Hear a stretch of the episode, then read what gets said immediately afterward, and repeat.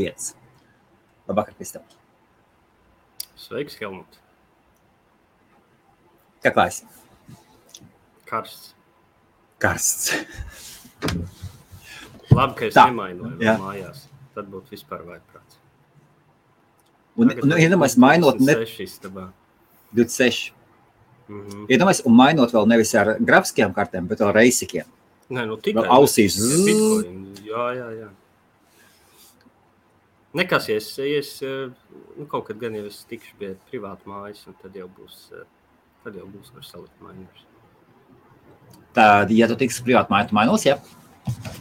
Nu, ir tā doma, jo tas jau īstenībā.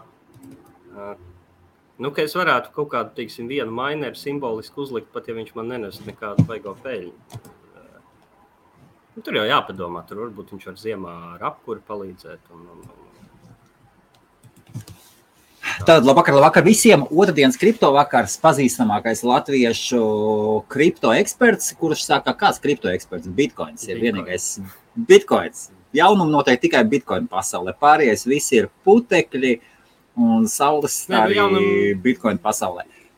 Misters noteikti, Bitcoins. Bet katram jau ir kaut kur agri vai vēl jāspecializējas. Tu nevari vienkārši būt eksperts pa pilnīgi visu. Un, un, un tas lietas jau notiek. Nav jau vairs pieci gadi atpakaļ, kad tu varēji tiešām izsekot visam. Tagad tu nevēli nevari izsekot visam, pat kas notiek Bitcoin pasaulē. tikai. Kaut kas mums notiek ar Ķīnu? Mhm. Jā, mm, Ķīna ir laikam beidzot, vismaz oficiāli, ir aizliegusi, nu tā par riktīgo aizliegusi mainīgu Ķīnā. Jā. Tas nozīmē, Sākās, ka, nu, sākās no aprīļa, vai ne? Ja es nekļūdos. Nē, nē, tagad bija pēdējās nedēļās, bija tāds rīktīgs. Ā, Viņi, viņi pa provincēm gāja uz priekšu. Jā, jā tur, turpin, turpin. Jā. Jā, tur kaut kas laikam gāja tā, bet ne, tagad jau arī es saprotu, ka nav tā, ka viņi pieņēma kaut kādu jaunu likumu. Viņi vienkārši sāk iet un teikt, ej, nu, Džeki, mēs to nopietni domājam. Tas nebija tā, kā mēs te pajokojām vienkārši, jo nu, tur kaut kā, zin tā. Un tagad, nu jā, notika ļoti daudz mineru. Nu, spriežot pēc tā hashrate grafika, cik es skatījos, nu, tad varētu aplēst būt, kad varbūt ap 50%, nu, kaut kur ap, ap 50% ā, šo mineru varēja būt Ķīnā. Nu jā, viņi ļoti strauji dabūja visu slēgt ārā. Es saprotu, ka tagad viņi tur dalās. Ir kas uz kaut kur uz Kazahstānu, kaut kur uz Krieviju, kaut kas uz ASV. It kā kaut kāda daļa mineru arī joprojām turot Ķīnā, cerībā, ka nu, varbūt viņi tur pārdomās. Uh, kas vēl bija interesanti, ziņa lasīja, ka um, kaut kādi, man liekas, Forklom bija vai kaut kur bija rakstīts, ka nu, kā Ķīnā ir kā tur komunisms un tā, bet nu, tur kaut kāda privātā uzņēmējdarbība jau notiek, kā mēs zinām. Un, laikam, ir arī privātie hesi kaut kādi mazie. Un kad kaut kādi cilvēki ir, tā kā maini, mainīgs ir nogriezts, tad uh, ir cilvēki, kas izpārdod savu hesi aprīkojumu. Jo viņš ir uzbūvējis, acīm redzot, hesi kaut kur nekurienes vidū, kur neviena cita patērētāja nav. Tad, bija, tad varēja nolikt minerus, jo nu, mainīgam ir šī lieta, ka vienalga, kurā, lai cik attālā zemeslodes vietā tu būtu, ja tu tiec pie interneta pieslēguma kaut kāda nebūtu tur, mm, tu vari šo elektrību uh, iztērēt eh, produktīvi tādā ziņā, ka tu dabū kaut kādu naudu par to. Mm, tā kā, nu redzēs, nu, kas ir interesanti. Bitcoins ir. Uh, kā, Bitcoin īsti nekas ne- nenogalina, Bitcoins tikai paliek stiprāks. Uh, Bija kāda brīdi, jā, bloku laiks bija divreiz līdz ar to ilgāks. Vidējais laiks starp blokiem bija, man liekas, šķiet, pat vienā brīdī 21 minūte. Nu, nevis 10. Jā, jā. Uh, bet reiz 2016 blokos uh, algoritms paškoriģējas uh, un notiek šis uh, difficulty adjustments, jeb grūtības, uh, rakšanas grūtības. Uh, mm, Pielāgošanās. Tā kā koeficienti, jā, pielāgošanās. Bet es viņu saku, ka viņš nav. Tas, tas šobrīd tā pielāgošanās nav līdz galam pret to, kāds ir hash powers visticamāk, jo uh, tur ir limits, ka viņa šķiet par kaut kādiem 25% var nokristies. Aha, iespējams vēl kritīs. Jā. Jā, jā, bet ne, tas ir atkarīgs tā, varbūt eh, pieslēgs cilvēki. Nu, tie mineri jau nu kā, tas, tā, tas ir ekipējums, aprīkojums, kur tu esi miljonus ielicis.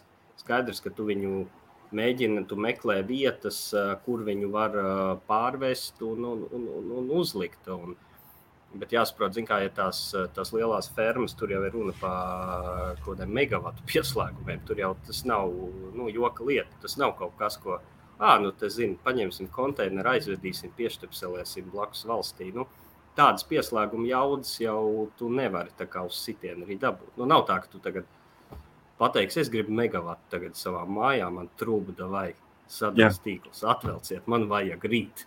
Nu, nebūs tev rīt, tev būs vēl jānoslēdz kaut kāds līgums, ka tu pa viņu tur piecus gadus maksās, lai viņiem vispār būtu interesi līdz tevim vilkt kaut ko.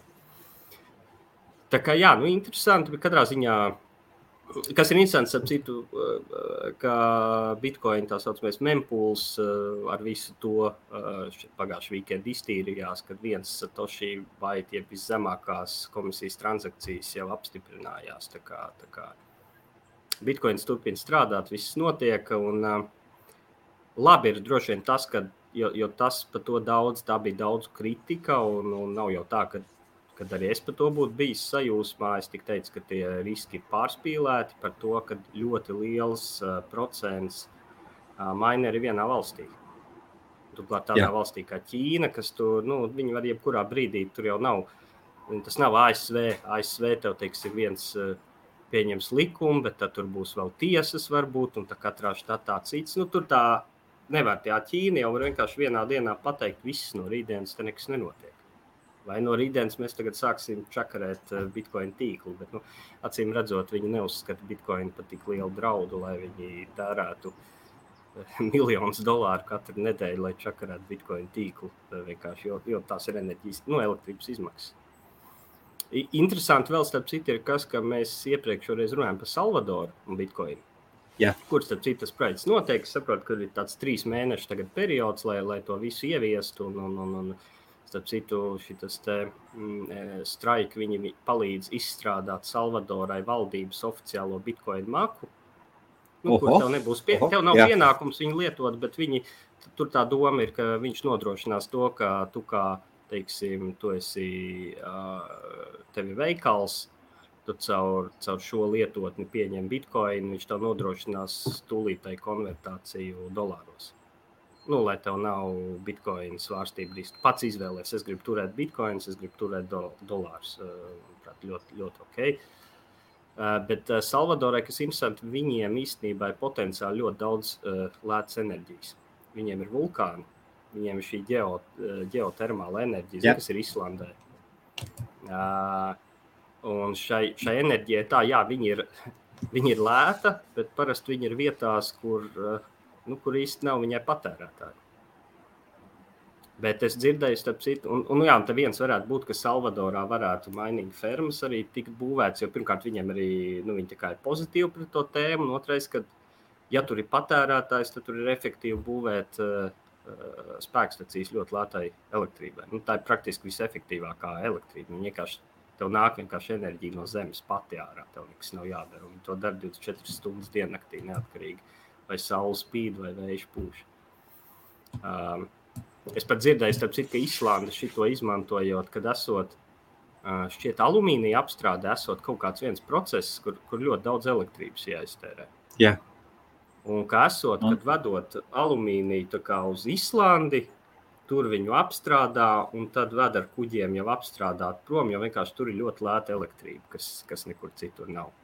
Un, teiksim, šis bitkoina mainīgs, tas ir atkal alternatīvs veids, kā nekurienes vidū var uh, iegūt kaut kādu jēgu no šīs uh, lētās elektrības. Tev, nu, A, kā Islandē? No kurienes Islandē ir lētā elektrība? Viņiem arī šī paša geotermālā, viņiem tie geizeri Jā. un kas ir, Jā. viņiem nāk vienkārši karstums nāk no zemes. Nu, kas tad tev, ja tev karstums tur, tur, tur, tur nāk, tu, uzliec kaut kādu tvaiku turbīnu un tev... Jā. Un viņi vienkārši ražo elektrību. Tas jau ir tas pats, kas ir, nu, ka, kāpēc, teiksim, maineri, uh, maineri, kāpēc viņi vēsturiski Ķīnā, labi, tur, tur ir daudz jautājumu, protams, ka Ķīnā ir, uh, labi, viņiem ir kaut kādas savas tur, uh, nu, tomēr uh, droši vien rūpnīcas un tīri pirli, lai var to, tos mainerus uztaisīt. Labi, otrs tas, ka ķīnieši, es domāju, ka daudz kur pārsit visus citus, ka viņi pieraduši, ka viss ir jādara ļoti masīvi, lielā, lielā kā, apjomā uzreiz. Jā Es domāju, ka tas ir iemesls, kāpēc, piemēram, Latvijā ir Ķīna, ir ļoti grūti kaut kādas biznesa attiecības veidot, jo nu, ķīniešiem atkal nav, nav, ķīnieši nav interesēti tik mazos apjomos, latvieši atkal nav pieraduši darboties tik uzreiz tik milzīgos apjomos startā. Un, un otrs, jā, ka viņiem bija šī lētā elektrība, un viens ir Hesi, nu, kas ir sezonāli, jā, kad ir lietas sezonas. Protams, no otras, kas, kas galīgi nav tīra enerģija, jā, nu, ogles Ķīnā daudz. Iet, iet jau runa, ka liela daļa Ķīnas tieši maineriem bija tieši šī sezonālā kustība. Plūdu laikos viņi iet uz reģioniem, tur, kur ļoti daudz ūdens ir, un tur, kur plūdi, mm -hmm. viņi izmanto lēto hesu enerģiju, un pēc tam viņi pārvācās, un tā hesu enerģija vairāk uz, uz Mongolijas pusi, ja? Un pēc tam viņi pārceļās uz, un pēc tam viņi pāriet uz citām, uz sausajā sezonā viņi iet tur, kur akmeņogles vairāk, un, un, un tā, tā viņi tur staigā.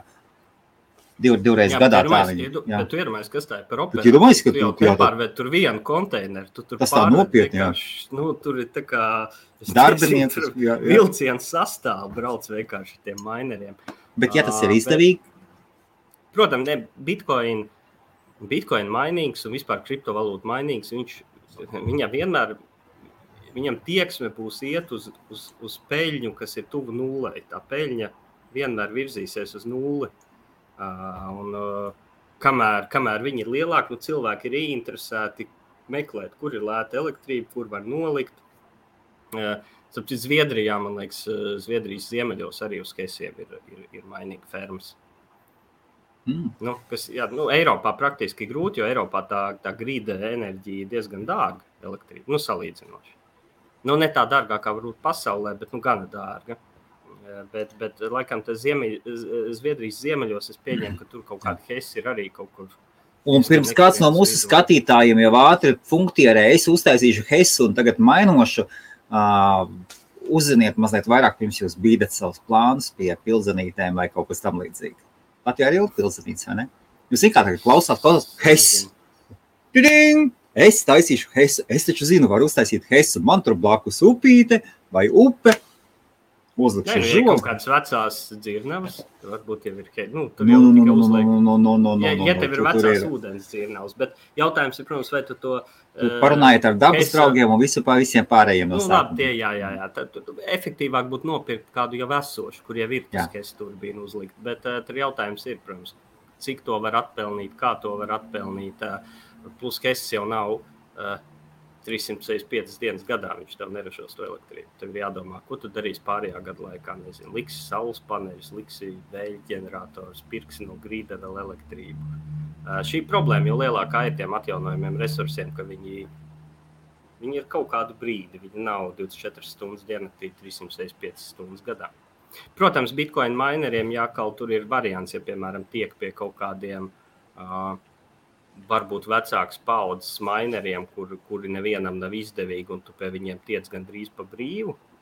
Jā. Nu, e, tad, tad jā, tas vispār nav jēgas darbināt. Jā. jā, tiem, kam ir jāmaksā, viņam nav jēgas darbināt, tad tev varbūt ir izdevīgi viņus darbināt uh, daļu gada, jo tas tāpat ir vairāk kā nekas. Bet, nu, tur, es neesmu arī, protams, veicis uh, īpaši pēdējā laikā kaut kādas detalizētas aprēķinas, lai par to varētu. Nu, Tā kā, tā kā nopietni tur mums būtu droši vien citi cilvēki jāaicina. Tā kā, ja kādam kabatas ir plašas, ķeguma hes, ķīniešu labākajā gaumē. Jo tiem hesiem ir interesanti. Zini, kad tagad ir pavasarī tā mm, riktīgā sezona hesiem. Jā.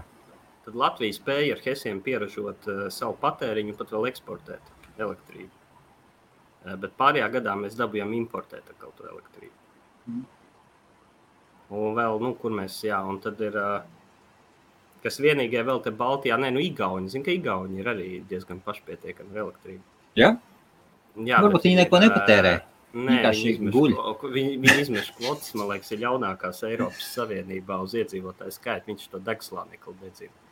Igaunija, ja nemaldos, ir otra lielākā degslānekļu rezerves aiz Ķīnas pasaulē kaut kas tāds. Nu, viņiem tur ir tas degs pie nārves, tur viņi. Tā ļoti, tā visnetīrākā, tas vēl netīrāk pakmiņu oglēm, bet lēti. Wow. Nu, Igauni, estiņi, ne? Lēnām, mierā. Jā, bet tas jau viņiem no padomu laikiem ir. Eksaka nesen. Jā. Jā, jā, jā, bija tādas runas. Es domāju, ka tur jau vairāk tas ir tas, ka uh, šī enerģija lēta un, un visi, protams, maineri sāk masveidā maukt uz, uz Islandi. Mm, un tā problēma, ka radās jau problēmas, nu, kad, kad, kad sāk nu, pietrūkt tās elektrības. Tev jau ir nu, kaut kāda arī visu laiku citi patērētāji. Tieši tā. Jā. Potenciāls, ja Islandai būtu to elektrību, viņi jau varētu audzināt tas jauns, bet tad ir jābūvē atkal jaunas spēkstacijas. Un, un, un acīm redzot, to maini nedarīja. Viņi izdomāja, mēs te vienkārši, nu, te lētas, tas slēdzos klāt. Nu, šis, ir jautājums, tas... jā, šis ir jautājums par Kazahstānu. Jo Kazahstāna ir viens no tiem reģioniem, kas ir blakus Ķīnai. Uzreiz nākošā opcija liekas Kazahstāna. Un Kazahstānai Jā, es, arī. Es neesmu iedziļinājies, kāpēc Kazahstānai lēta elektrība, ko viņi tur dara. Un Kazahstānā arī it kā viņa ir, tā, tā, elektrība ir lēta. Tomēr tur arī kaut kāds ir ierobežojums, cik, cik tu vari to jaudu izspiest ārā. Neko ķīnieši sēž pie sevis. Nē, es, es, domāju, ka, es domāju, ka liels aspekts es, man šķiet, kad es dzirdēju, ka Kazahstāna valdības līmenī ir atbalstoša. Nē, nu, zin, kā parasti, ja valsts ir kaut kur, tā kā viņi nav top Jā. ekonomika pasaulē, tad viņi parasti pret daudz ko ir teiksim, tā, pretīm nākošāka. Un es domāju, piemēram, ja man ir vienāda elektrības cena, tad es kā mainērs, nu, kur es vedīšu tos mainērus, loģiski, ka tur, kur man teiks, jā, vilkam nāk, nākiet šurp, nevis kur man, nu, tā kā pakluso, kaut kas jā. tur jāieved, jo, Nu, protams, arī es, es esmu dzirdējis stāstus, kad, kad, kad Irānā ar subsidēto vienu brīdi cilvēku varēja vecāks paudzes ķīniešu mainēs ievest un mēnešu laikā atsist jau izmaksas un tālāk ir tīra peļņa. Tad tev varbūt pat ir viena alga. Varbūt pēc trīs mēnešiem mums viss piegriezīs, bet divu mēnešu mēs būsim dabūjuši nu, tīru peļņu. Tā kā, nu, Un Ķīnā jau arī, starp citu, es šodien aizmirsu, mainīgs ir aizliegts, bet nu, es esmu noteikti pārliecināts, ka kaut kādos uh, mazos, uh, mazos apmēros jau kaut kur jau kāds pa pašu. Ja viņam jau, viņam jau ķērās klāt, viņam ķērās klāt pie lielajiem no sākuma. Nu, jā, no sākuma ķērās klāt pie lieliem. Ķīnā bija kaut kāds, tie, kas, tie, kas lieto Google, tiem, kuriem ātri pirkstiņi, paskaties, bija simts gada jubileja, simts gada jubileja, kaut kāda simts gada jubileja, un tieši pēc tā simts gada jubilejas aprīlī pieķērās 19, ja nekļūdos, lielākajām fermām, pateica, ka mēs jūs pārbaudīsim. Un viss gāja runa uz, uz uz, uz lieliem powerplants, uz lielajām ele elektrostacijām. Un tad viņi sāka skatīties, kas notiek, un skatījās, tad tagad Hesiem neķerās klāt. Tad, ūde, tad ūdenim neķerās, un tad mm. viss uz Mongolijas puses sāka maukt. Un, un, un, sāka, un, un ko, ko tagad darīt? It kā drīkst, it kā nedrīkst, un pa pirkstiem neviens nesit. Viņi, izdom, viņi izdomāja, viņi tajā reģionā, tāds viens tāds reģions bija, un izdomāja, viņi, viņi izdomāja, ka, nu, ko mēs darīsim, mēs dabūsim provinces atļauju. Mm -hmm. mēs sakojam noteiktiem standartiem, un viņi dabūja. Un viņi dabūja atļauju, ka šādi, šādiem standartiem tā un tā jūs esat pilnīgi nu, tā kā, tā kā akreditēti. Kaut kā stampu dabūjuši. Kas notiek? Un no Ķīnas tagad bariem sāka nākt iekšā. Un jūnijā ņēma, un jūnijā ņēma to, tieši to reģionu ciet. Un visus šitos lielos, un, un tagad ķīnieši vispār nezin, ko darīt. Jo, ja pat valdības jā. apstiprinātu smainerus, tad, tad, tad jā, lielie, lielie vispār neko, neko visi aizvērt ciet, jo ņēma arī nost, ņēma arī nost ne, tika, ne tikai tas, jā, bet nu. un, un bija konspirācijas teorija, teorijas, kuras saka, ka mūsu ģenerāļi mainos vai kas, bet ķīnieši ir diezgan spēcīgi, un tur ir daudz video, kur rāda, kur ir noliktavas konfiscētie, konfiscētie maineri, mm. vienkārši sēž un pārklājās ar putekļiem.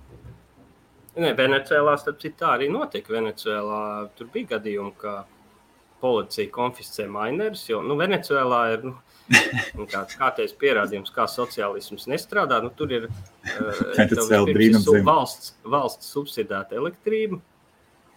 Un pēc tam tev pieņem veselu čūpu likumus, kā to elektrību nevarēs tērēt.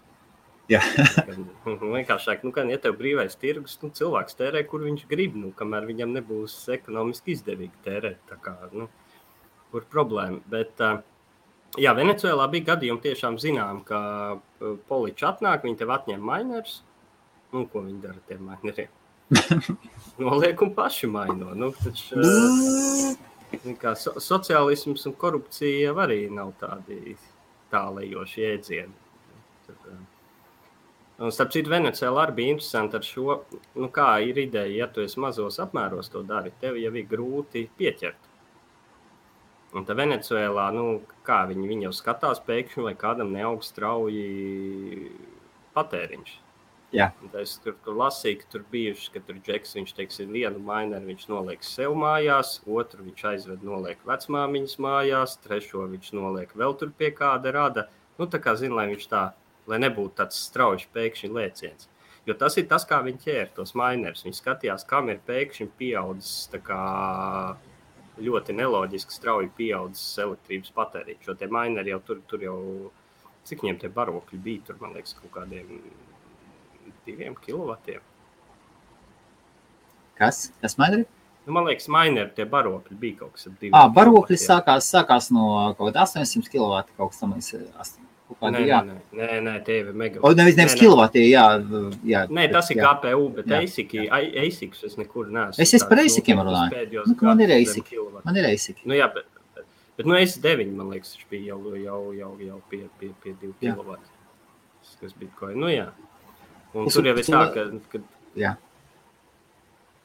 Tur jau principā, jā, tur, ko es kāpēc jā. teicu arī par privātu māju, tāpēc, ka pilsētā jau tu esi ierobežots. Tev ir bieži vien viena fāzes pieslēgums, tad mums trīs fāzes pieslēguma dzīvoklī tā vienkārši nevar dabūt. Līdz ar to tev ir kaut kāds jauts limits. Un šie 25 ampēri kaut kādu visu tu vairāk, vairāk nevari nekādīgi dabūt, neņemot jau trīs fāzes pieslēgumus. Savukārt privātu mājā ir diezgan ticam, ka tev jau būs trīs fāzes pieslēgums.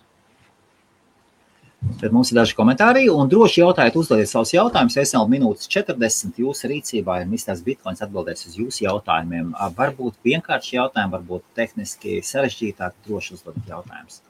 Tātad, jā, Kazahstāna jā. tas ir interesanti. Tas būs jāpapēta. Es tiešām neesmu. Es nezinu, viņiem, nu, kā viņiem ir ar kodola enerģiju. Jo, jo, jo, teiksim, tas varētu būt viens variants. Jo, Jo, jo es neesmu tiešām Kazahstānas enerģētiķis. Es tikai esmu dzirdējis, ka tur ir uh, potenciāli lēti. Kāpēc? Nesmu izpētījis. Uh, Džerijs saka, riebies, ka te Latvijā bitkoina grebdēšana tik notiek. Bet nekas gan jau ASV piespiedīs arī Latvijas valdību un bankas attiekties pret bitkoinu labāk. Šo neteikt, ka noteikti baigā gremdēšana. Nu, Latvijā vairāk ir tas, ka pirmkārt ir kaut kāda no vienas puses kaut kur nav skaidri noteikts. Tāpēc Jā. ir nu, diezgan risks taisīt kaut kādu biznesu, jo tu vispār nesaproti, kas te, tev rīt pateiks. Bet ir Latvijā bitkoina biznesa. Bet, uh, Ļoti daudz reģistrējas Lietuvā. Lietuva ir skaidri pateikta, nu, viņiem ir skaidrāk tā politika. Tas pats ir CoinGate, ir, kas ir uh, jā, pasaules līmeņa viens no bitcoins. Uh, Un Latvijā vēl jau tas, ka mums jau sakrīt, ka viss ar to, kad uh, uzklupa bankām par to mazgāšanu, un tagad, uh, zin kā, tagad visi, visi ir sagribējuši būt tīrāki par tīrākiem, un tad droši paliek nedroši piegriezīs visu. Tāpēc rezultāts tagad ir tā, ka, ka pie mums tām bankām ir kā ir.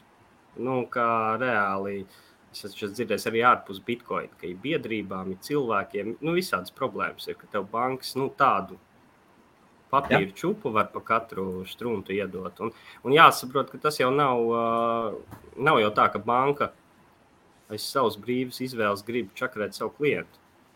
Viņiem vienkārši klients, baidās ne? no kaut Jā. kāda fuktuka, kas viņus pēc tam uh, atkal tiekal baidās no kaut kādiem amerikāņiem. Visi ir sabijušies, ka tik mūs neieliek kaut kādā pelēkajā sarakstā palielinās procentu likmes. Bet ar ASV, es, bet ar ASV es jau neteiktu, ka tur ir kaut kas nu, ar viss ideāli. Tur jau arī labi, tur ir.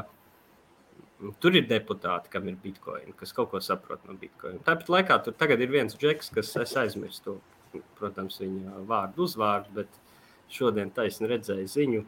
Viņš bija tas, kas teica, ka, redz, mums ir Ķīna, mums ir priekšā ar bitkoinu aizliekšanu, mums ir jāseko Ķīnai. Mums arī vajag aizliegt. Nu, kā viss teica, nē, nu es nekad, zinu, kā Amerikas pilsēs, ja es Jā. nekad negaidīju, ka manā valstī eh, kaut kāds senators tagad teiks, ka mums ir jākopē Ķīna brīvības ierobežošanā, ka tas ir tas paraugs, kam sekot. Protams, šodien bija ziņa, ka mm, tas ir džeks, ko visvairāk sponsorē taisni banku bankas. Nu, vi, viņ, nu, viņam naudu, jā, jā, viņa, jā. viņa karjerai viss dod bankas. Nu, loģiski, ka viņš iestājas tur kaut kur. Bet bankas jau arī darbojas. Nu, tur ir dažādi citas bankas. Kaut kāds pagaidām, Barklīs tagad nebija kaut kas, ka viņa binance kaut ko, ka varēs eh, cilvēki binance ar Anglijas kartēm vienkārši pirkt. Es kaut ko redzēju virsrakstu līmenī. Mm. Vai nav dzirdēts? Nav dzirdēts. Neinteresanti, Bankas ir jā. arī tādas, ka viņas no vienas puses, viņi tā kā jebko, kas varētu kaut kur viņus čakarēt, viņi tā kā cīnās pretī. No otras puses, ja viņi redz, ka viņi te varēs nopelnīt, nu, tad viņi, nu, bank, bankai taču interesē tikai viens nopelnīt. Un ja viņi varēs ar bitcoin, bitcoin nopelnīt naudu, tad viņi tur darbosies. Viņi jau nebūs tādi principiāli mm, pretīmstāvētāji. Bet es nelolotu ilūzijas, ka ASV kaut ko uzspiedīs. un Tāpēc patiesībā Latvijai šobrīd ir, ā, ņemot vērā, ka mēs esam Eiropas Savienībā, mums droši vien visvairāk būtu jābaidās, vai kaut kādas sūdzes nevar Eiropas parlamentu vai Eiropas komisijas līmenī pieņemt, kas attieksies uz visu Eiropas Savienību. Kas tas skats ir uz cenām? Kas tagad ir? Bitcoin cena 30, gandrīz 34 tūkstoši dolāru. Nu, Viņš tur tā, man liekas, viņš to tā uz sāniem diezgan tagad staigā. Uh, nu, kāds skats es esmu? Ok, bet šīs nav atkal finanšu padoms. Uh, finanšu padoms es nedodu. Nē, es personīgi domāju, ka teiksim, nu, līdz gada beigām viss būs labi. Bet es varu kļūdīties. Kas būs labi? Bitcoins būs atkal 3000. Nē, nē, nē 3000 nebūs. nebūs. Tas nebūs labi. Tas būtu ļoti labi patiesībā. Es, te, es teiksim, tā, es esmu tā, tāds vienkāršs pieejams. Ja, ja man ir nauda, ko es uztveru kā ilgtermiņa, eh, kaut kādu ilgtermiņu, un ilgtermiņš būs nu, nezinu, 4, 5, vairāk gadu. Kā vismaz daļa no tā eh, turēt bitkoinā ir, manuprāt, prātīgi. Ja ir nauda, ko jums vajag pēc divām nedēļām, vai mēnešu, vai diviem mēnešiem, steidzamiem ā, kaut kādiem tēriņiem, nu, točni zināmiem, nu, tad varbūt bitkoins nav tas prātīgākais aktīvs. tā- Tas, kā varbūt akcijas nav prātīgākais, mm, kur turēt. Nu, man, man personīgi stāv uzkrājumi bitkoinos, nu, es, eh, bet, bet tie ir man tā kā. Tas tāds ilgtermiņa drošības pilvens, nu, kā es zinu, ka, ja notiek nenormālie sūdi, nu, tad potenciāli ir kur paņemt. À, labi, tie tādi par, par Barclays. Saka, tieši pretēji Barclays liedz veikt pārskaitījumus uz Binance karti. Jā, iespējams. Varbūt tur Ah, kaut kas arī varbūt mainījās. Es, es točnu es šito es zinu, ka kaut kāda Anglijas banka kaut ko ar bilanci, nu, kaut kas tur. Bet es tikai izlasīju virsrakstu, tā kā es neesmu, man nav bankas konts Lielbritānijā, un es neesmu Lielbritānijas ne pilsonis, ne nodokļu rezidents, tad man tas eh, tik ļoti personīgi neskar. Tāpēc es arī neķēros to ziņu tagad. To visu var mainīt. Karaliene jūs gaida. Nē, man patīk. eh, Man tepat labi. Man patīk šeit. À, šāds jautājums. Kas ar UMI notiek? Kas ir UMI? Man tāds pats bija jautājums, kas ir UMI. Mārcija, paskaidrojiet, lūdzu, vai paskaidro, lūdzu, kas ir Gan jau kā kāds altcoins, bet es neesmu par viņu neko nezinu. Es uzliku Bet vakar, vakar, par tiem, ja? pa tiem, ka Jā. bankas aizliedz skaitīt, viena tāda interesanta nianses ir, ko es esmu tā kā gan savu pieredzi apvienojot ar kaut kādu draugu paziņu pieredzi. Mm, šīs lietas nav viennozīmīgas darījums, ko klientam A atļaus veikt, klientam B neļaus veikt. Ā, Klientam B darījumu pa summu X atļaus veikt, pa summu Y neļaus veikt. Ā, Man paziņām bija, ka viņš arī kaut kur uz kriptobīržas skaitīja. Viņam uh, viena Latvijas banka pirmo maksājumu nobloķēja, viņam deva aizpildīt anketu, ko viņš vispār saprot no kaut kādiem investīcijām, un spekulācijām un finanšu instrumentiem. Mm, Viņš teica, ka nekāda pieredze. Teica, cilvēks, nu nav nekādas pieredzes. Tad banka teica, nu šo darījumu mēs nevaram apstiprināt, jums neļausim jums pārskaitīt. Pēc tam viņš mēģināja ar mazāku summu veikt šo pašu darījumu.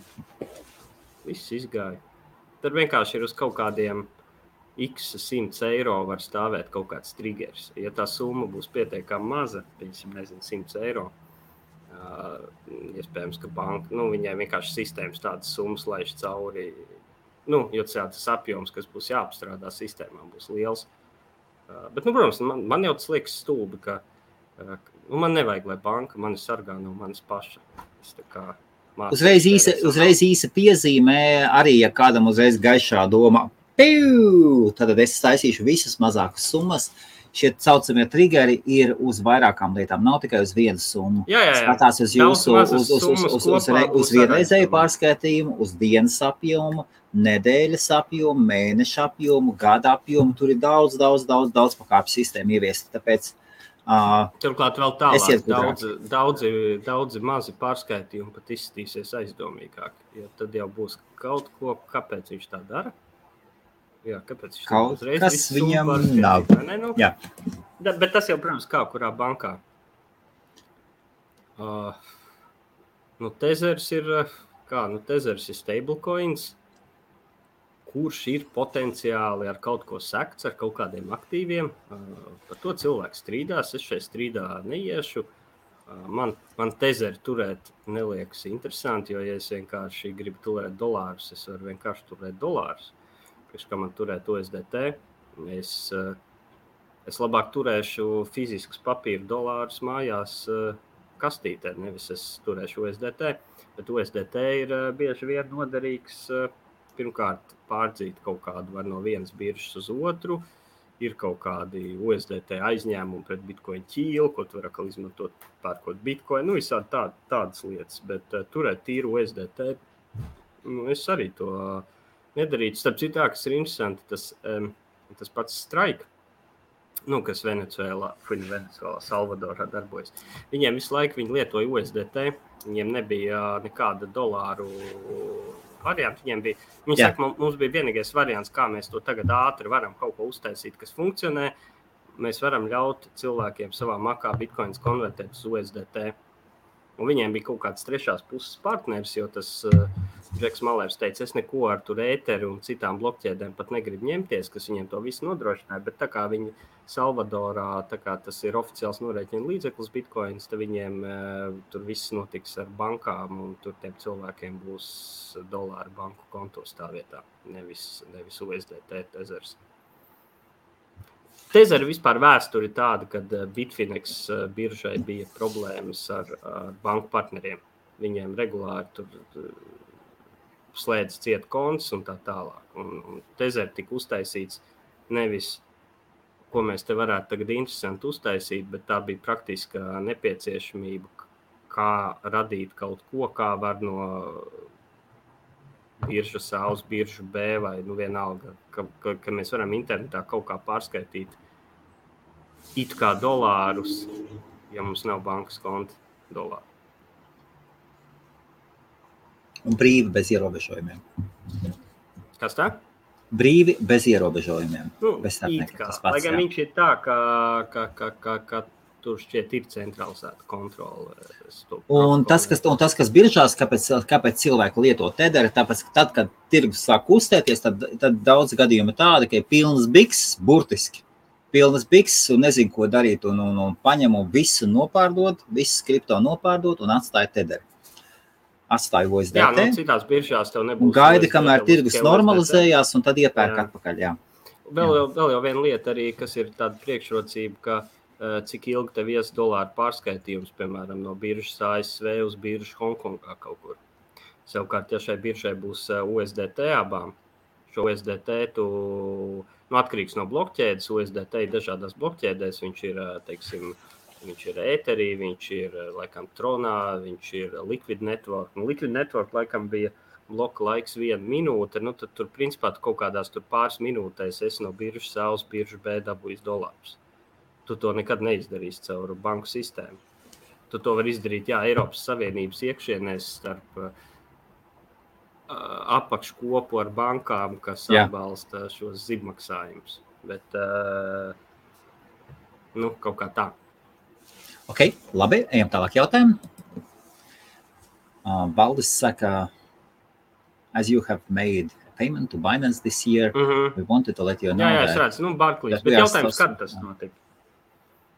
Jā, nu, cilvēks īsumā, lai jā, kad cilvēks saka, ka viņam ir atsūtīts no Barclays paziņojums, kā jūs veicāt uz Binance, mēs jums vairs neļausim veikt uz Binance. Bet tas, starp citu, ir interesanti, ka uh, šie gadījumi Latvijā, ko es esmu dzirdējis, ka teiksim, dažādas pa vairākām bankām ir dzirdēts un pa vairākām kripto, kriptovalūtu biržām, pa Bitfinex, pa Krakenu, laikam, pa, pa vēl. Visos gadījumos tie bija gadījumi, kad cilvēks veica sepa, nu, bankas pārskaitījumu. Es teiksim, neesmu dzirdējis pagaidām, ka kādam bloķētu kredītkaršu maksājumus. Labi, kredītkaršu maksājumu tur ne visās biržās to var izdarīt. Un tur, protams, ir komisijas, bet, protams, tie iegūst ātrumu. Katrā ziņā man nav bijis problēmu nopirkt Coinbase ar kredītkarti, bitkoins vēsturiski.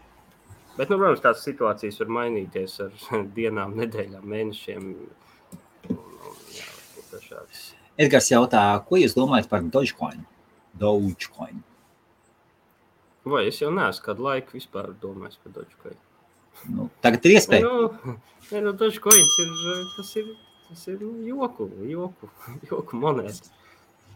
Mēs jau esam par viņu runājuši. Tas džeks, kas viņu oriģināli uztaisīja, viņš jau gadu gadiem ir sen prom no tā projekta. Viņš pa visiem saviem Dogecoiniem, kad viņi vēl nemaksāja pat vienu centu, viņš visus pārdeva. Viņam sanāca lietots uh, Honda Civic. Tas ir tas, ko viņš ieguva no šī projekta. Uh, nu, tālāk tā ir, tā ir tīra spekulācija. Tur nav nekāda. Tas projekts praktiski arī neattīstās.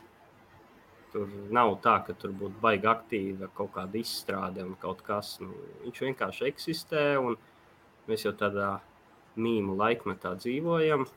Nu, cilvēkiem patīk joki. Nu. Tas ir, tas ir kā akciju tirgu, analizēt, tagad, kas mums bija GameStop un vēl tur, tur daži uzņēmumi, ne, kur akcijas aizgāja debesīs.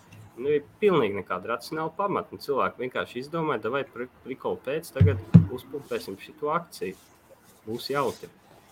Labi, atšķirībā no Dogecoin, tur arī daži hedge fondi ielidoja pamatīgi, kuri bija short pozīcijā. Bet, nu, tā, tā ir no mūsdienās. Tirgus brīžiem paliek arvien neracionālāks. Gan akciju, gan kriptovalūtu pasaulē. Paldies! Uh, varat pastāstīt, Valdis, saka, ko jūs domājat par helium un chia mining? Tā šajā bija tā BitTorrent džeka, laikam, jā, tas, tas coins. Es neesmu, es Šī, neesmu mainījis. ir sektoros ar cietiem diskiem. Jā, jā, jā. Es neesmu tajā. Es, jā, es apmēram redzēju kaut kas tur, bet es neesmu pats tajā. Es klausījos interviju Džekam, kā saka, Az, Asburgers, kā saka, Asburgers. Kā, kā Tas saka, sindroms? jā, jā, jā. Kā, Ir kā tāds? Asperger sindroms. Jā, jā, Asburgers, vai jā, jā, un, un tam, tam Džekam, kas izveidoja šī ļoti, ļoti interesantu podkāstu, es klausījos. Pag, vai tu viņam arī tas ir? Jā. Jā, nu šajā uztaisīja, tas Džeks uztaisīja BitTorrent protokolu oriģinālu. Jā, jā, jā, jā, jā. Viktor Tie, tieši tas, tieši tas, tieši tas, jā. Tas Viņam tāda, viņam tāda jocīga smiekliņa, tā ik pa brīdim nāk ārā. Ah, nē, es viņu nesu. Es viņam Twitterī sekoju, Ļoti- nekad viņa interviju. Ļoti, ļoti, ļoti interesanta. Uh, bija pod, podkāsts, bija podkāstā Unchained. Unchained, šitāds te, šitāds te, Unchained, šitāds podkāsts. Un tur bija, Es un, viņu, laikam, jā. tur, tur, un tur viņiem, un tur viņiem Jā, nu, bija Bre- Brems. intervija Brems Koens viņu sauc. Jā. ļoti, ļoti. Ah, bet tu zini, kā es tagad līdzos, es, bija. ātri Wikipēdiju atvēru. Jā. Viņam neviens to Aspergeru nav diagnosticējis. Tā ir viņa paša diagnoze, ko viņš apgalvo, ka viņam ir. Nu, paklausies ļoti tad apmēram. Jo Jā, tik- Raits, Raits arī apgalvo, tā, kad Grēta paziņoja, ka, vi, ka parādījās, ka Grētai ir šis Aspergers un tas palika baigi populāri. Tad Kreigs Modern. protams, nākamā intervijā arī paziņoja, ka viņam ir Aspergers. Jā. Jā. Jā. Uh, labi, uh, tad Mārcis saka, tā, tas, ja es neklausos par to uniju, vai kas tas tāds bija, tad šis te, kas ir umī, umī. Un Reku saka, monētas, kur investē un tur ir naudu, laikam pieaug, pieaug monētas. Šitas saucās, uh, šo, šo stāstu aprakstīja dažādās Buratīno versijās. Kur ir Buratīno, kur ir Pinokio, No oriģināli jau būtu jāsaka Pinokio versijās. Pinokio, jā. Buratino Uh, Dažādās versijās ir šis aprakstīts. Pa naudas koku. Jā. Nu, jā, nu jāsaprot, ka nav. Nu, nu kā var Pirmkārt, ir, es atceros, es to vēl, kad es biju Atvaino, atvaino, janvārī televīzijā. Es, jā. es pirmais Jā. pateicu cilvēkiem, tik līdz, ka tev kaut kas ir, liekas, ka kaut kur kaut kas tev būs garantēts, tur jau turies pa gabalu. Šai gadījumā, labi, es nesīdzu, piemēram, ja tev pieaug turot vienkārši kaut kādas monētas, pieaug pa trīs. Neko nedarot, neko nedarot. nedarot. Viņas pieaug. Viss. Tad kāds ir pamats, lai viņa vērtība biržā tikpat ļoti arī nekristos? Dārgie nav jau investori, atk atkārto lūdzu vēlreiz. Atkārto lūdzu vēlreiz. Šo to, te. nav nekur garantēts peļņas. Nē, nē, nē. Ja, ja sāk solīt kaut kādu par neko nedarīšanu, Ja procentu. ir, ja tev ir kaut kas, tu neko nedari, un ir kaut kādas monētas, un tev vienkārši viņas aug. Nē, labi, tas pieņem tur kaut kāds proof of stake vai kas, bet pamats, ko dara cilvēki. Tu nopirksi šo, eh, šīs monētas, turēsi ar domu, ka tev nāks vairāk monētas. Ko tu darīsi ar šīm vairāk monētām? Tu viņus pārdosi. Nē, liksi vēl, tāpēc, ka nostrādā. Tad, kad tu redzi, ka tev kaut kas pieaug, tev nostrādā. Okay. Bet agri vai vēlu cilvēki viņus gribēs pārdot. Jā, jā. Un tā ir atšķirība. Teiksim, Bitcoin atkal ir, ir cilvēki, kas tic, ka šis ir labāks vērtības uzkrāšanas līdzeklis kā dolārs vai eiro. Uh, savukārt ar šīm monētām, nu, tāda laimes spēle tur ir. Nē, jums var paveikties. Jūs varat ieiet ātri iekšā un ātri izlekt un, un būt nopelnīt naudu un pēc tam teikt, ka Kristaps Kaupa neko nesaprot. Ka būtu klausījuši Kristapam Kaupu, nenopelnīt lielo naudu. Bet, eh, nu, Tomēr mums ir runa par bitkoinu, nevis par, nevis par online gamblingu. vai ne? Jā, nu, teiksim, ja gribas online Azartspēles. gambling, Man, man ir taču ir interesantāks lietas. Tur pokers, ir kazino. ir- Futbols, likmes, ejiet, lieciet uz tiem pērkamajiem sportistiem. Varbūt no, no Nu, tagad traktīsiet. Šovakar ir pusfināls Eiropas čempionātā. Tur jau Spānija, Itālija, tur nekāda pirkšana tic. Oi, oi, oi, oi, oi, oi, oi. Ui, tas notiek, tas ne, notiek regulāri un dažādos līmeņos. Vienkārši dažādas naudas. Tas vairāk notiek kaut kādā Spānijas eh, otrajā līgā un tādos līmeņos vairāk. Bet labi, ne tā mūsu šī vakara tēma. Mēs tiksim Latvijas klubus. Un it sevišķi Latvijas tenisistus, kuri nezinu, no kurienes uztaisīja turnīru Covid laikā. Labi. Tā. À, tad saka, jā. Ar Sigan Pro var pieaugušanu. Okay. Liekas, Jā. nāk. Ah, Jānis saka, Dogecoin jau sen nokavēts. Tie, kur kļuvu par miljonāriem, tie kļuvu, domāju, vairs būtiski neaugs. Jāstāsta citi jokoji, tie augs kādu mirkli. Es domāju, šī ir ar tāda. Nu, nu nebūs tā, ka mūžīgi tie joku koji augs. Kaut kādā brīdī viņi arī var vairs neaugt. Tas ir tāds, tu tā, tā uztver, tā ir tāda loterijas biļete. Tu nopērci un tu ceri. Uh, jo fundamentāli tur ne, nekāda pamata tam nav. Uh, ja mēs paskatāmies, teiksim, kaut kādā bitkoina kontekstā, ir cilvēki, kas mēģina tiešām padarīt pasauli labāku, nu, kaut vai tāpat Salvadors piemērs, lai cilvēki nemaksā mežonīgas kaut vai komisijas, skaitot naudu no ASV uz Salvadoru mājās. Tad, nu, Dogecoins neko tādu nemēģina pat risināt. Nu, tur neviens jau to neuzsver. No, jo turklāt jāatcerās, ka nav jau svarīgi tikai, arī, tikai tehniski, kas ir koda bāzē ierakstīs. Lai tur arī nekas Dogecoins ir principā vecs bitkoina koda bāzēts.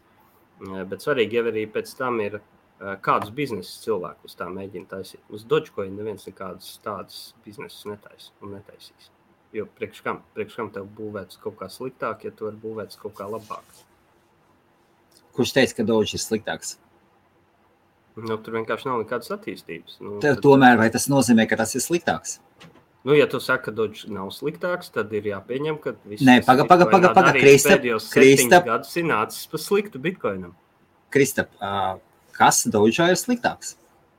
Uh, Nu, tas vienkārši ir. uh, Piemēram, Tas ir mazāk lietots coins, un otrkārt, tas nav ir, slikti. Un viņš balstās uz kaut kādu, es nezinu, 5, 7 gadu vecu bitkoinu kodu. Nē, un sakām, tu- no Litecoin, forkots, kurš ir no bitkoina, nu tur pa ķēdīt. Bet vai apakšā tas- ir ļoti vecs bitkoinu kods. Tas nozīmē, ka visticamāk Dogecoinā ir ļoti daudz arī kļūdu, ievainojamību un tā tālāk. Jo neviens to kodu aktīvi neuztur un nesako līdzi. Vai,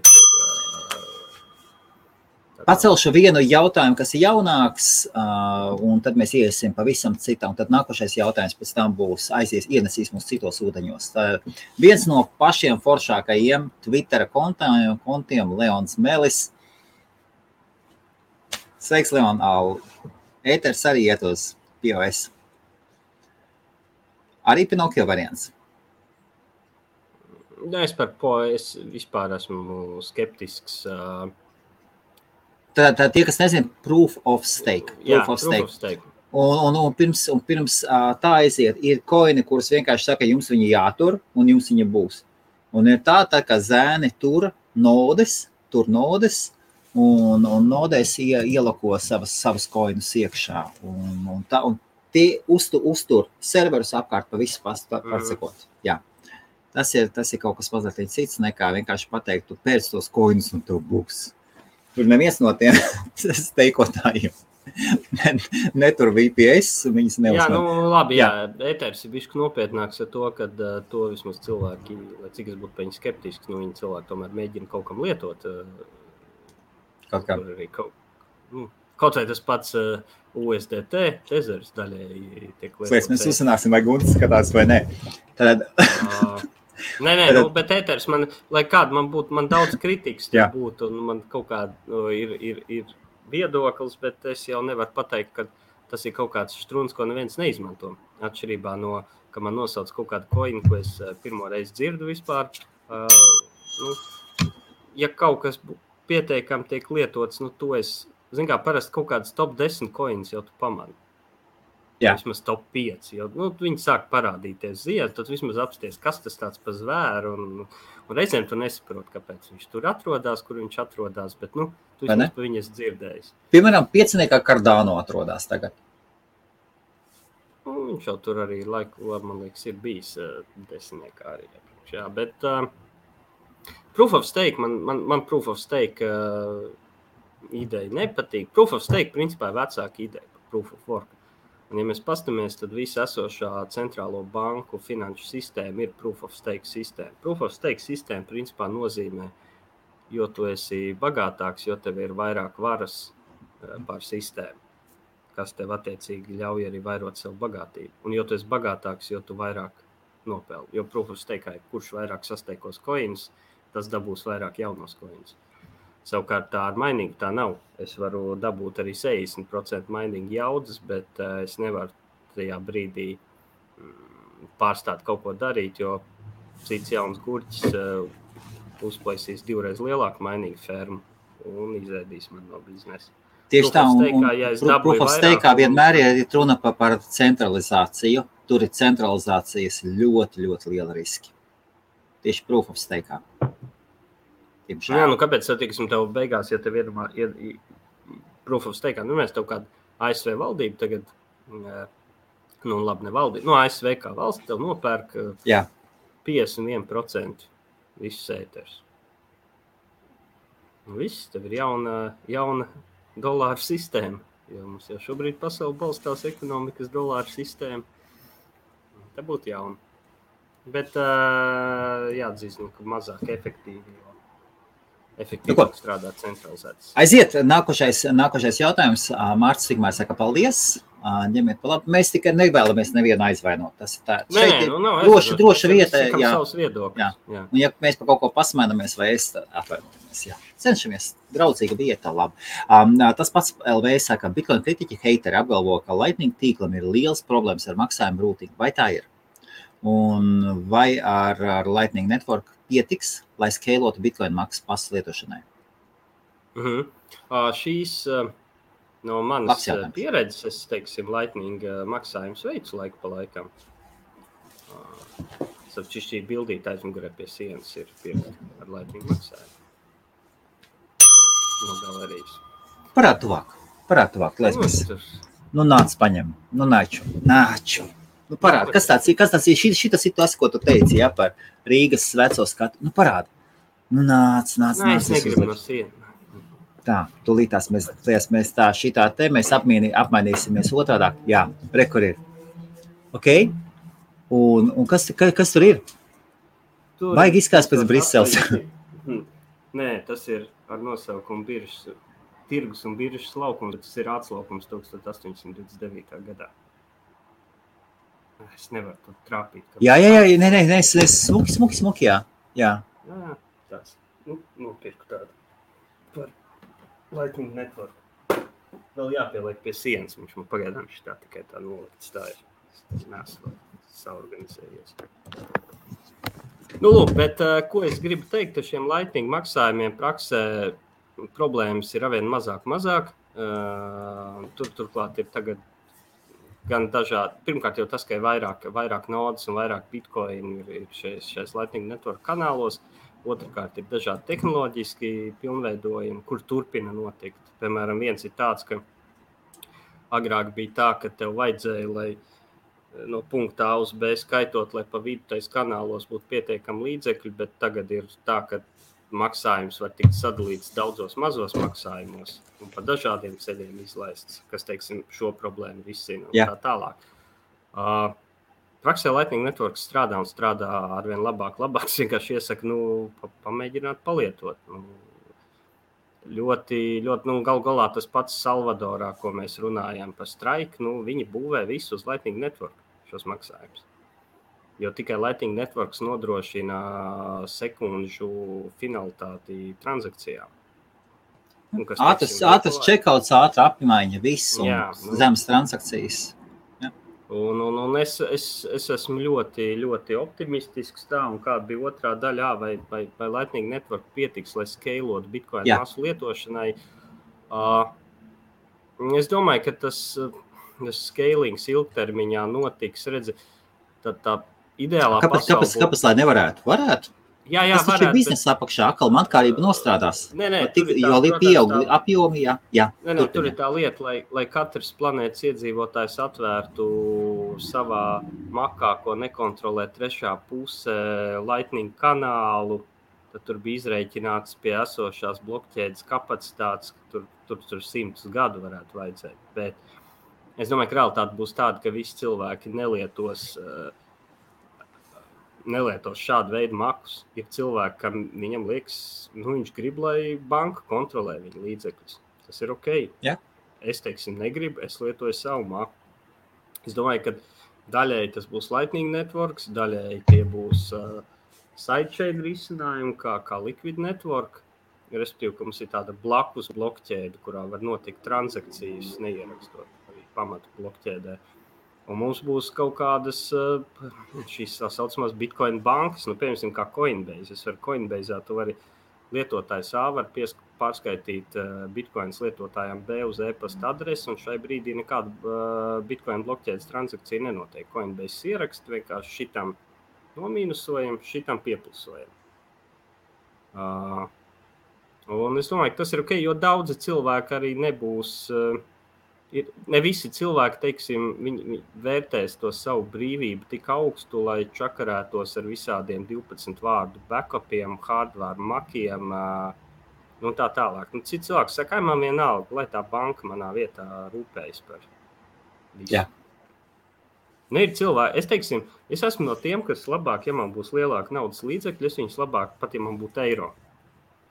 Ja man būtu miljons eiro, es viņus labāk eh, īstenībā, un es nezinātu, ko viņiem darīt. Es vienkārši gribu glabāt miljonus eiro. Nu, es viņus labāk turētu kaut kur seifā pats. Es negribētu viņus turēt bankas kontā. Jo man nepatīk tā ideja, ka banka jebkurā brīdī man teiks, es tagad teikšu, es gribu savus miljonus eiro tagad paņemt. Un banka te, un tu zini, kā Latvijā ir, ja tu virs kaut kādas, ne, ne, jau, ne jau tikai Latvijā, bet visur tas tagad ir, ja tu virs kaut kādas summas XPS un gribi izņemt naudu no konta, Jā. tev būs jāizpilda anketa kurā tev būs jāpastāsta, kāpēc tu gribi to naudu izņemt no konta, ko tur viņi darīs. Un man teiksim, tas princips nepatīk. Nu, kā, nu, tā ir mana nauda. Nu, gribēšu, es aiziešu draugiem krogā miljonu. Tūlīt Jā. notērēsim šovakar. Nu, kad manas tiesības, taču mana nauda. Nu, Gribu šodien uzsaukt visai vecrīgai. piemēram, jā, kāpēc ne? Mierīgi, jā, uztais dienas akciju. Ieiet, tāds vecrīgā un dabu daboniet, piemēram, 100 eiro. Nāciet, redzēsim, cik ātri. Bitcoins, Bitcoins uzsauca vakaru vecrīgā, piemēram, pa 100 eiro Pirmajā- katram. ir. Nāciet iekšā. Tūkstotim tur šamps pa brīvu, vai teiksim, Jā. kaut kas dārgāk vai kaut kas tāds. Nu jā, tā kā uh, scalings ir problēmas, uh, bet, bet, bet uh, šie, šie Lightning Network uh, kritika ir uh, ļoti, tik ļoti pārspīlēti, jo praksē, nu, Helmuts taču arī ir veicis Lightning maksājumus. Oh. Pamēģiniet, iekodieties tajā ābolā, un jūs nekad negribēsiet lietot parasto bitkoinu. Nekad. Nē, es šodien saprotu par to, kā reizē domāju. Zinu, kā es pirms tiešraides tā gāju, es domāju, nu, ko tā Helmuts varētu, pa ko varētu aiziet runas un, mm, un par tiem bloka ātrumiem un lightning. Un, tas, kā, tas lightnings ir ļoti superīgi tajā brīdī, kad man, piemēram, man jānopērk uh, rupmaize, alus vai, vai, vai, vai kafija. Uh, tad ir baigi forši, ka ir zibenīgs maksājums. Tad citu kredītu Es ne- es neesmu- rada es ilūziju par jā, zibenīgu jā, maksājumu. jā, Ja? jā. Bet viņš Jā. nav zibenīgs. Tev tik rada Jā. ilūzija, pēc kuras ir trešā puse, kas vienmēr var iejaukties. un Tā, tur maksājums finalizējas pāris mēnešos tikai. Bet tad spēlē alternatīvu. Redz, ja man būs atkal kaut kāda liela darījuma, un es nelietošu Lightning Network, un pieņemsim, es pirkšu nekustamo īpašumu par miljonus eiro. Priekš kā man Lightning Network, vai man baigās starpība, vai tas maksājums stundu ātrāk vai stundu vēlāk tur finalizēsies. Tāpat man bankas pārskaitījums parastais var būt iet dienām, un tāpat man tur visus tos papīrus noformēt, kas man, lai pārrakstītu nekustamo īpašumu, būs. Nu, kāds Nē, tur- nē, nu, tur skaidrs, skaidrs, mazā, skaidrs mazākiem maksājumiem. Skaidrs.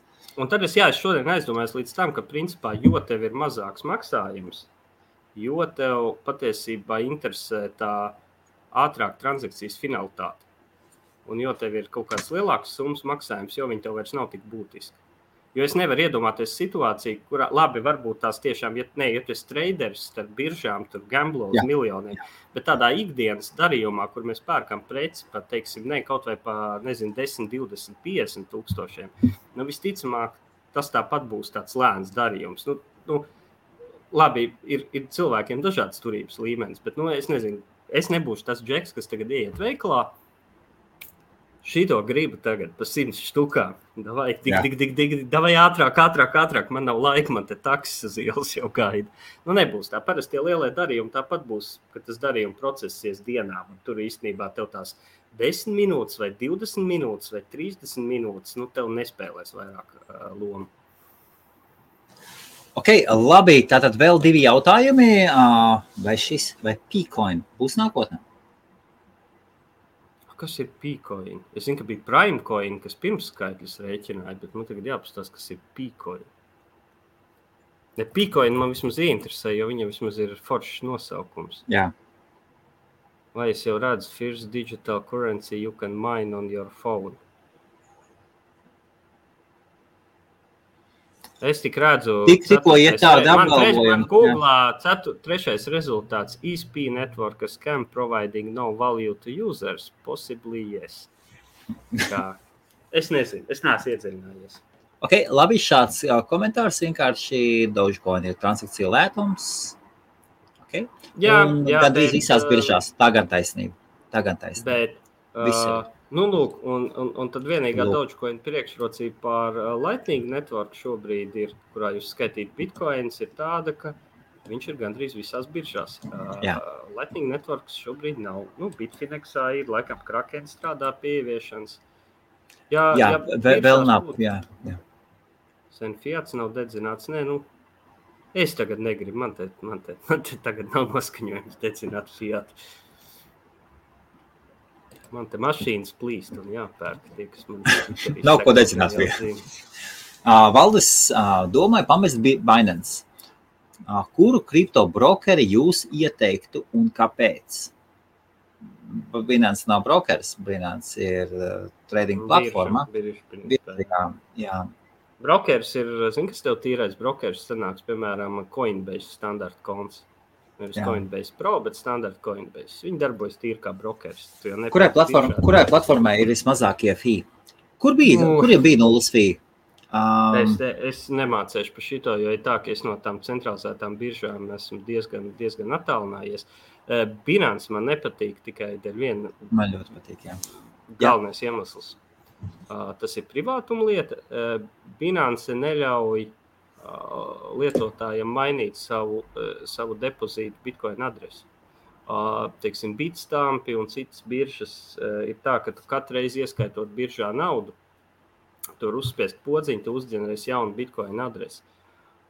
Problēma, kur ir problēma, ja tu nevari to mainīt, ka daudz cilvēku mēdz izmantot šo Binance kontu kā maku. Principā tajā brīdī, kad tu ierod savu Binance adresi, lai es tev kaut ko aizskaitu, es tajā brīdī redzu visu tavu ienākošo transakciju vēsturi. Tā tad es jau varu secināt, yep. cik tu esi turīgs, cik tu daudz operē, kādiem līdzekļiem.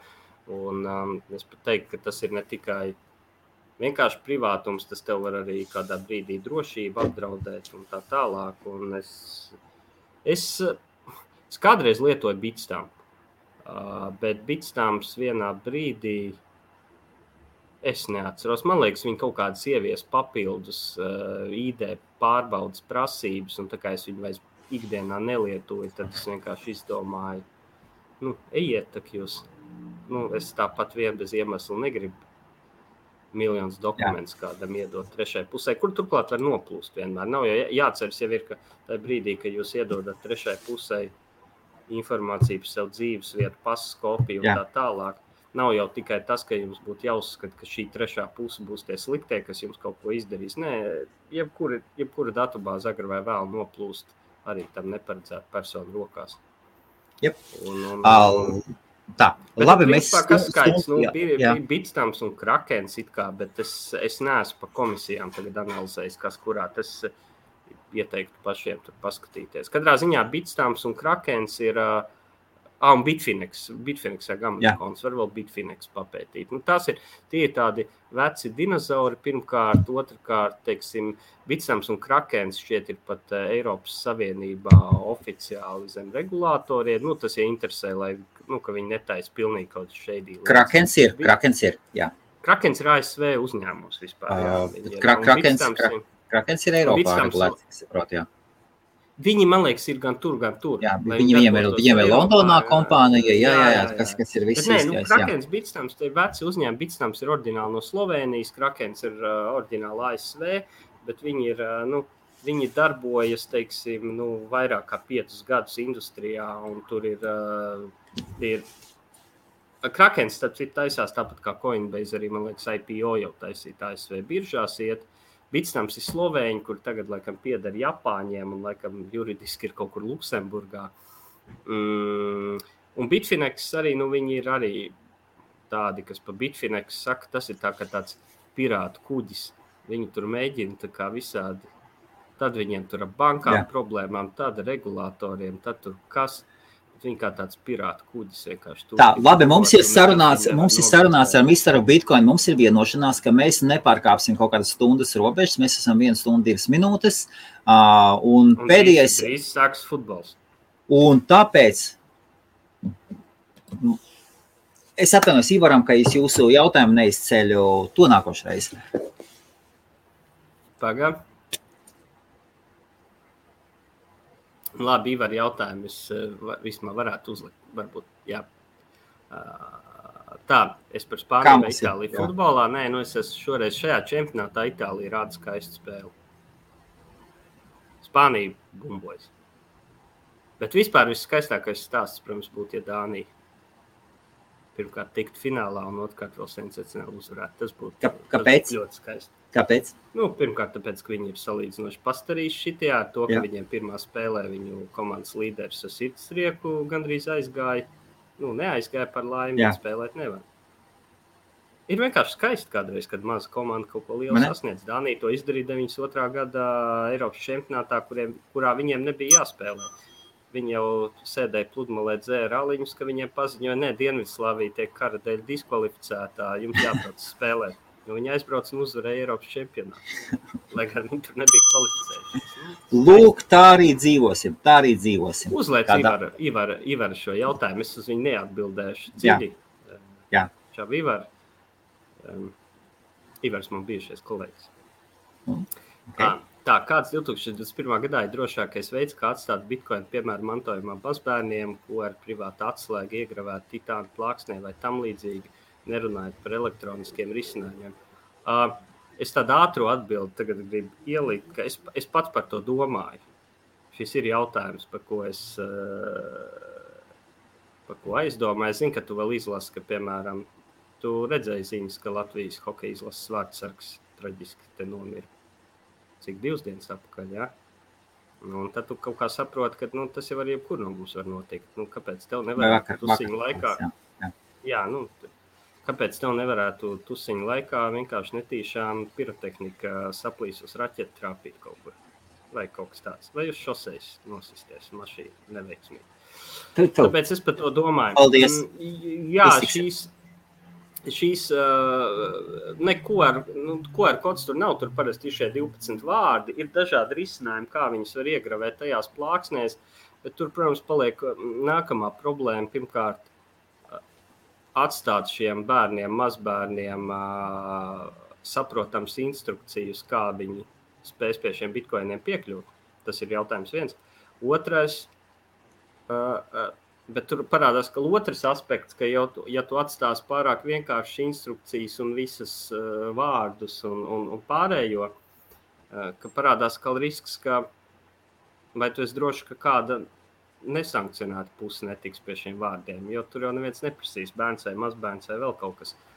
Uh, līdz ar to šis ir jautājums, par ko es pats man nav pilnīgi skaidrs atbildes, bet es pats savā dzīvē gribu šo jautājumu teiksim, tā, uzlabot. Man nepatīk. Jā, šobrīd, šobrīd teiksim, man tur sieva zina, ka tur ir šitāds, tur ir kaut kas, tad tur ir kaut kas tāds, un, bet nav tāda mm, skaidra schēma. Un, un, un, un, un, un šis, ir, šis ir jautājums, pie kā galu galā es domāju, ka ja kāds šo jautājumu varētu atrisināt ļoti tādā vienkāršā veidā, nu, tas būtu elementāri. Tā ir ļoti liela biznesa iespēja. Bet tur ir vienmēr jāatceras, ir divi. Pirmais, tev ir risks, ka tev. Uh, Kad, pazaud, kad kaut kādas pieejas tiks pazaudētas, un šie bitkoini aizies bojā. Starp citu, pagājušā nedēļa nomira tāds vecs bitkoiners, Mirsēā Popesku. Uh, viņš no kāda 2011. gada bija bitkoinā. Viņš pats apgalvoja, ka viņam ir miljons bitkoinu, bet to nevar zināt, vai viņam tik daudz ir bet viņš it kā peldoties nomira. Protams, par to arī neviens nav pārliecināts. Varbūt viņš inscenēja savu nāvu. Bet, bet, bet nu, tādā ziņā, kad, kad, kad, jā, ka var cilvēkt, pirmais var pazaudēt pieejas bitkoiniem, bet tad ir otrs aspekts, ka to kā negribi, lai nesankcionētu personu tiek pie šīm pieejām bitkoiniem. Un šie, šīs abas lietas ir bišķiņi pretrunā viena ar otru. Ja tu uztaisi vienu lietu drošāk, tad otra paliek nedrošāka. Eh, bet, protams, tur ir dažādas sistēmas, ka tu vari daļu eh, informācijas glabāt vienā fiziskā vietā, daļu otrā, daļu trešā, un ir vajadzīgas visas trīs. Un tad, piemēram, nezinu, viens ir pie tevis, otrs pie mazbērna, trešais pie kaut kāda tava laba čoma. Bet man nav, man nav tādas pilnīgi skaidras atbildes. Jā, ok, viens ir variants, ir šie trešās puses servisi.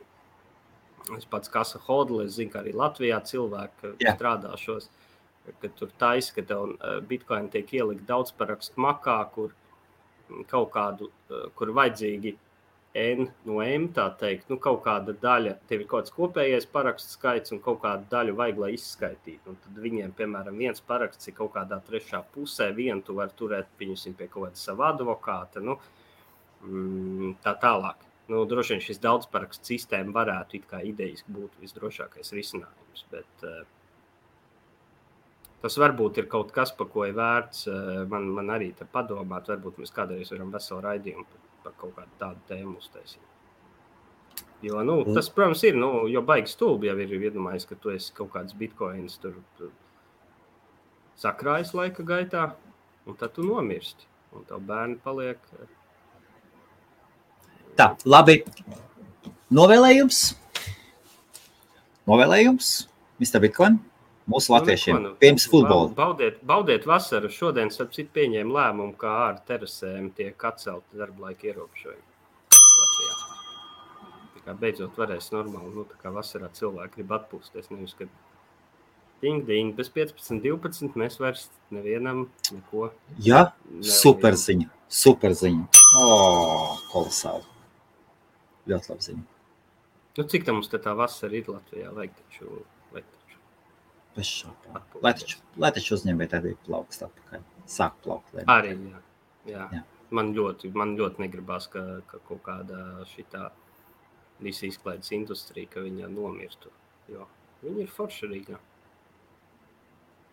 brauciet uz Rīgā atpūsties. Un paldies par foršu atpūtu, Krista. Tad, kad nesenā kopīgā bija ļoti jauki. Nu, nekas, cik mums, te, kas mums tagad ir, uh, cik mums pēc divu mēnešu uz Londonu. Ja? Pēc diviem mēnešiem Londonā. Es jau domāju, pa vidu vēl atskriet vēl uz Latviju. Nu, labi. Tad redzēsim, kā sanāks. Visiem jauka vakar. Paldies. Jā, Un neskatieties futbolu, tur tāpat nekā laba nav. skatieties, skatieties. Tā. Čau, čau.